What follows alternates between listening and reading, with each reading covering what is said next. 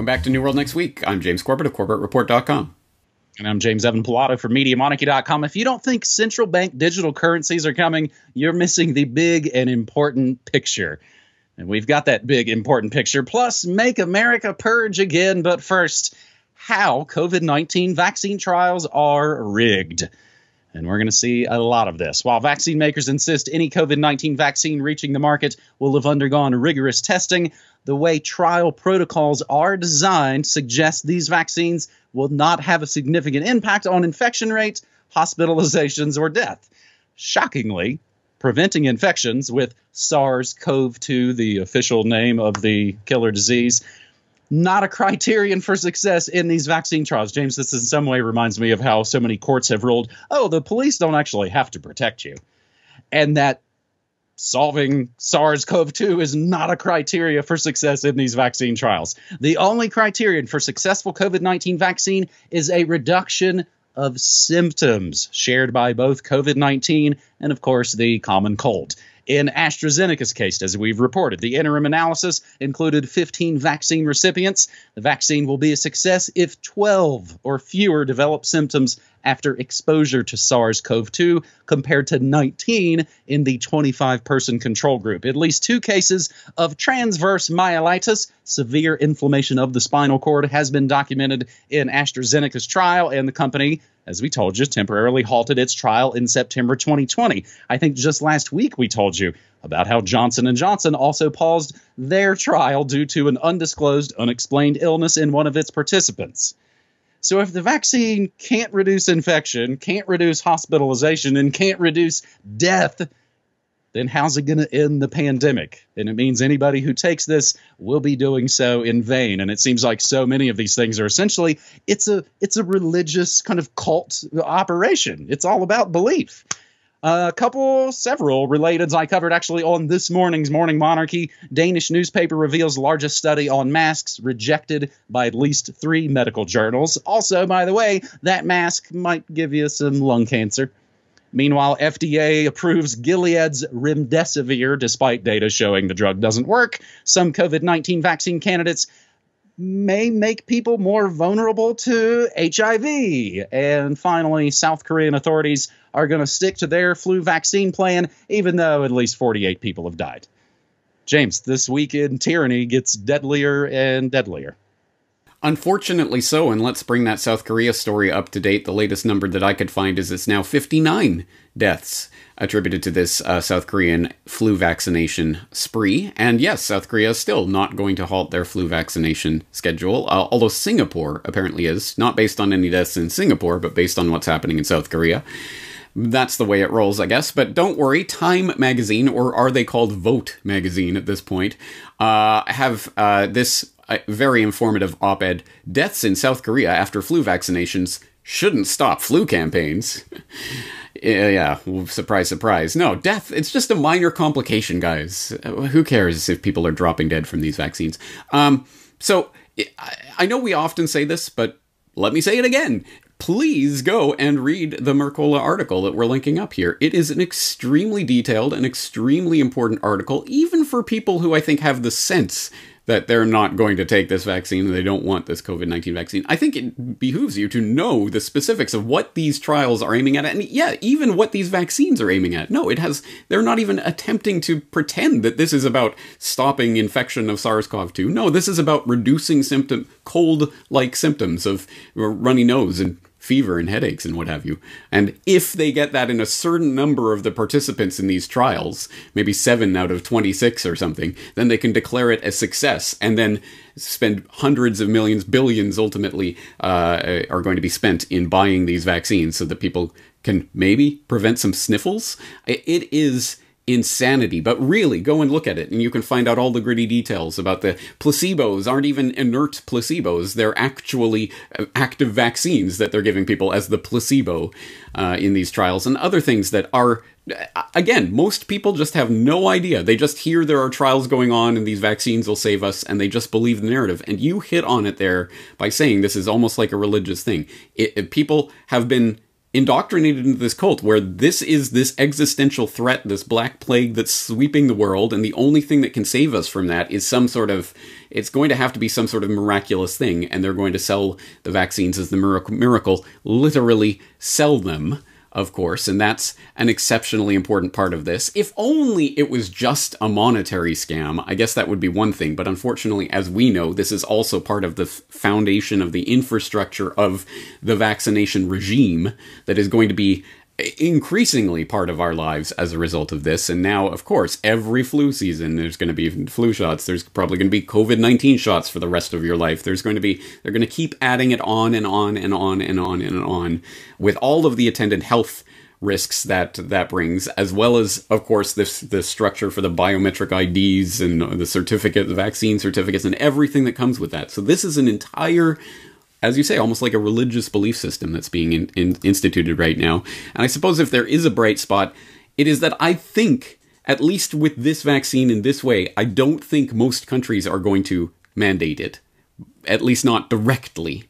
Um, an example of that here in Japan, uh, Japan has okayed a bill to offer free coronavirus vaccines. Yay! So they're buying 120 million uh, doses of the AstraZeneca um, version of this vaccine, despite the fact it's still in trials, it hasn't been developed yet. But we'll buy it, sure. Let's sign on the dotted line. How many billions of yen do you want? Here you go, and we'll give it to our our citizens for free. Yay! So the way I'm reading the story as it exists right now, it isn't a mandated they're going to come in and forcibly inject you kind of thing. It's just for free for anyone who wants it. Um, Unfortunately, as we know, the pressure will come from other ways, like your employer saying you're going to have to do this if you want to be employed, that kind of thing. So, as I say, there's the entire infrastructure for this new cult is is being slotted into place right now, and I really think people need to know the bottom line of what this is about, so that you can expose this to others who really truly believe at the bottom of their heart that a this is an existential threat to humanity that we're facing, and b that the vaccines are some miracle cure for this or will stop you from getting infected. Not even the big pharma liars are pretending that that's the case, and this Mercola article does a great job of uh, going through that. I found myself saying to a family member the other day, to asking, "Do you think this is supposed to be temporary? Do you think they're going to stop all of this?" And you know, the response basically is like, "Oh well, you know, you never, we never know. It'll and it'll be something else after this, probably." Fairly defeatist, I, I kind of think. And on every level, the cure has been far, far, far worse than the disease, James. And you kind of called it minor complications. And again, this is to me is the real, just the great irony of it, as we've kind of talked about the freak out of something that seems pretty small, but no, don't worry, the air's safe to breathe at 9 11. So they're trying to tell us this deadly killer thing is killing everybody, and most of the public is like, yeah, okay, we'll get by and now people are dropping dead from the cure. And what do they tell you? Oh, don't worry about it. We're going to keep uh, tr- trudging forwards, and and on every level. I mean, what is this going to be? We're gonna. It's going to be basically what we see on garbage TV now. Were you damaged by DDT? Were you damaged by asbestos? Were you damaged by oh I don't know maybe the Gardasil or or how about all those opioids we got you hooked on? So they basically let it in, rush it in, and they make money on both ways. And of course, all the Congress critters here in the states who let all the problems happen with their crony friends can wring their hands later and go, "Oh gosh, can you believe the opioid epidemic?" But it'll be again good money, as I think is noted in that Mercola article. It'll be this will be great for all the vaccine trial lawyers. Big, big money. Our second story, which essentially somewhat continues this week in tyranny, is, is as you said, it's not just a financial scam it's also the health scam, but indeed the financial scam. The Great Financial Reset. IMF managing director calls for a new Bretton Woods moment on October 15th. The IMF, International Monetary Fund, that was a thing the fake left used to protest against. They work for it now. And the IMF published a speech written by the IMF's DC managing director, Kristalina Georgieva, called A New Bretton Woods Moment. The article has caused sound money and free market advocates to grow concerned that a big change is coming and possibly a great financial reset. Economists, analysts, and Bitcoiners have been discussing the IMF managing director speech since it was published on the IMF website last week. A couple days later, macro strategist Raoul Pal said Georgieva's article alludes to a huge change coming to the global financial system. If you don't think central bank digital currencies are coming, you are missing the big and important picture. The Bretton Woods system, if you didn't know, which of course all of this information and so much more always included down in the show notes, the Bretton Woods system was a huge change to the world economic system agreed upon in 1944 as the totally surprise World War II was ravaging everything. It established a centralized monetary agreement between Australia, Japan, the United States, Canada, and a number of Western European countries. Will, of course, include the link right to IMF.org. And James, here it is on every level, using the touchless case demic to push more panopticon. Unfortunately so. And yes, this is I, am glad you used that pull quote for today's episode because it is so important. If you don't think that CBDCs, these central bank digital currencies, are the, the future that they're going to try to shove down your throat, then you do not understand what is happening right now. This is truly a a paradigm shifting moment. And as I talked earlier about the Great Reset is just a code word, a new code word for the New World Order. It's the same old thing, but they're just repackaging it. Well, a new Bretton Woods moment is just another way of saying a new type of New World Order. It's specifically a world monetary order. So for people who don't know anything about Bretton Woods or what it was, fret not, I will have more work on this topic in particular in the near future because it is exceptionally important to the times that we're living through. But the long story short, of course, Bretton Woods Conference held as World War II was winding down for the Allies to talk about how are we going to restructure the world monetary order that that kind of fell apart in the 30s. How are we going to really restructure this going forward? And so they had their conference and basically played rulers of the world with the the, the, the monetary paradigm that they set up that kind of half functioned a little bit with sort of uh, a fig leaf of gold backing kind of to the dollar for a few decades until Nixon took it off. I'm sure my regular listeners will know that story. Um, but the the real point of this is when they start talking about New Bretton Woods moment and things. This is this is what people like myself and others have been screaming about for years that this is the the changeover of the monetary paradigm. Now they are coming out and saying it, which is particularly worrying because of course Bretton Woods couldn't have happened without World War II as at least the, the, the sort of the beginnings of, of that process of the switchover, or should I say the end of that process of the switchover, um, which actually really you could date back to the 1930s and all of the, the, the depression and the tariffs and uh, all the w- sort of financial wars that were going on in the 30s you could go back to the end of world war one and the reparations and the collapse of europe and how are they you know the, the various deals they set up for debt restructuring. So the point is yeah if they're talking about a new Bretton Woods moment they're talking about massive catastrophe collapse craziness and they're at least ostensibly at this moment, if you go and watch Kristalina's speech, um, she's framing it within this current scamdemic.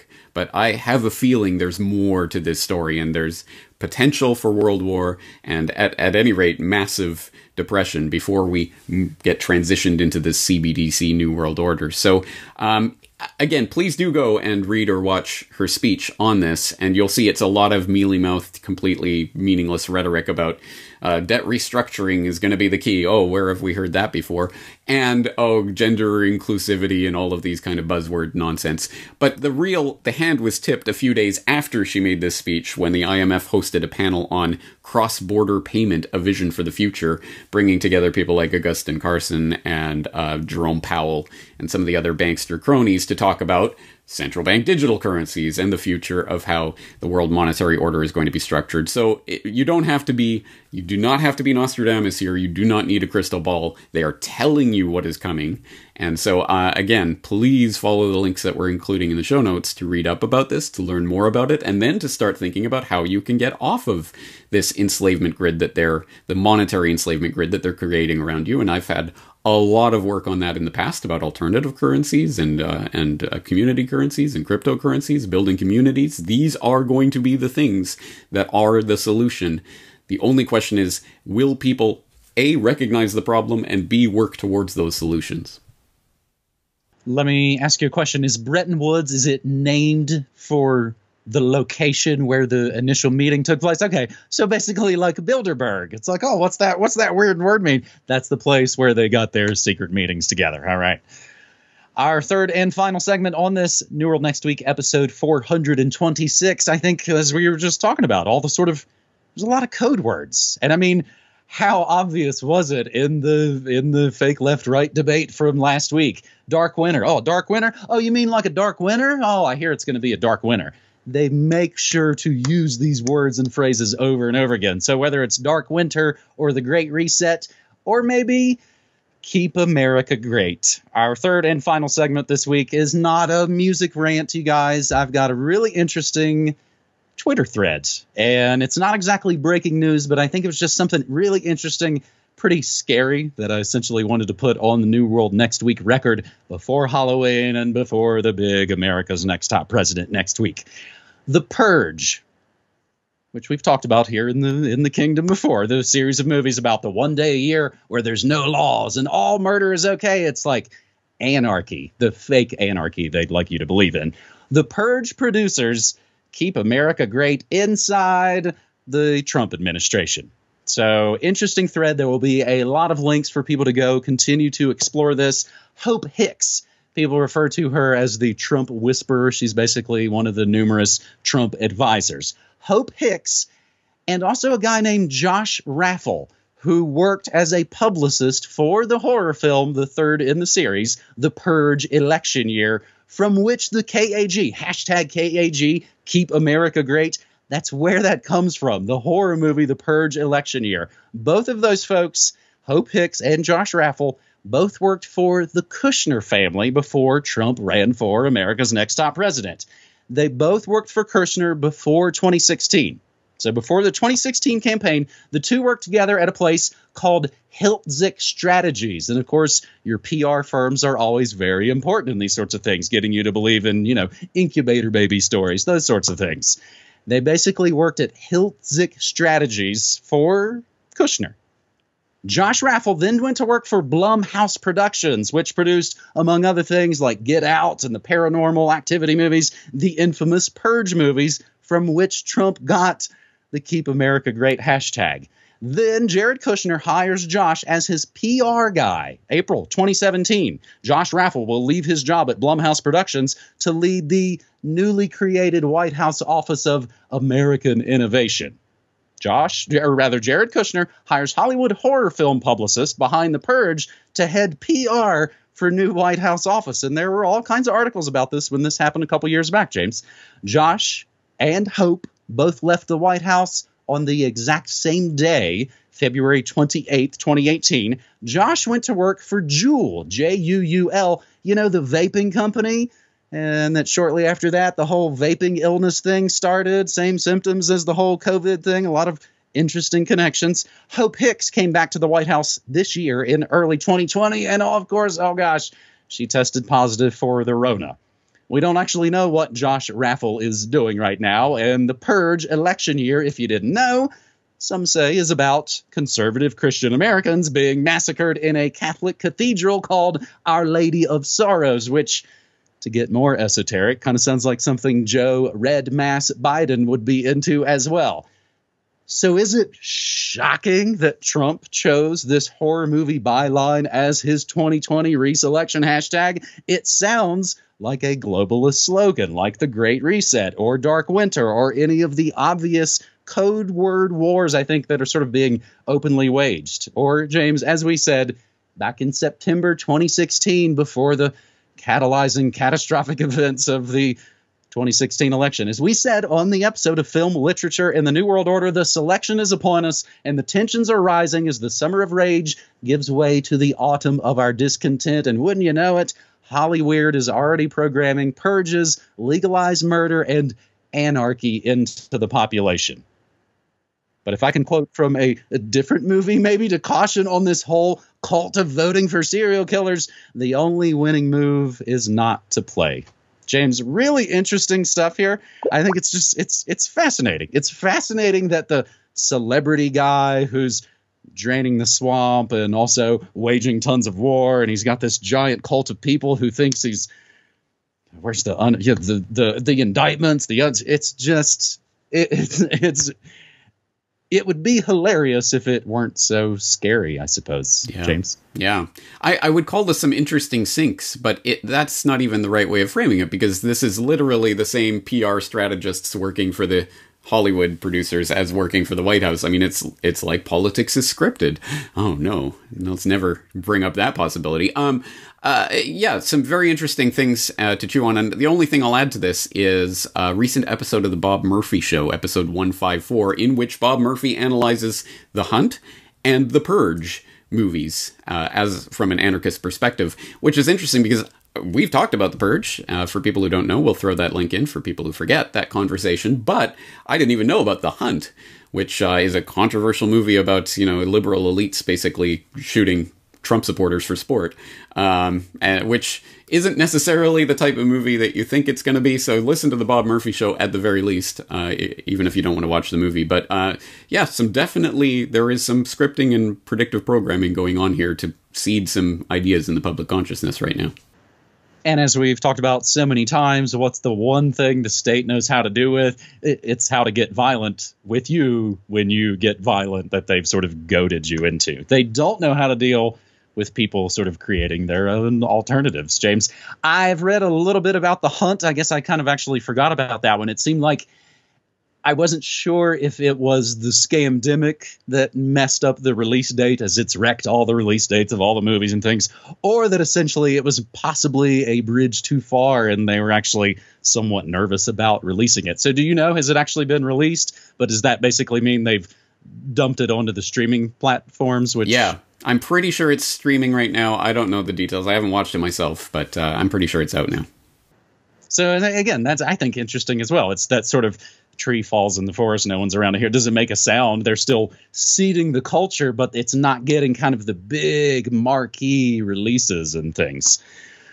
Ah, all the world is a stage, and we will wrap up this episode 426 of New World next week, reminding you we have the North American Post Office box. So if you have wanted to support James Corbett or New World next week and have not had some of the digital currencies or some of the PayPal or any of that stuff, you can use the Santa Fe, New Mexico post office box. Of course, make any checks or money orders made out to James Evan Pilato. Of course, make sure you write somewhat legibly. James, I will note, and, and I guess I have to ask you too: Are are we on YouTube right now, or did we are we off of there? Uh, for now, yes, we are, but we will be removed shortly, I'm sure.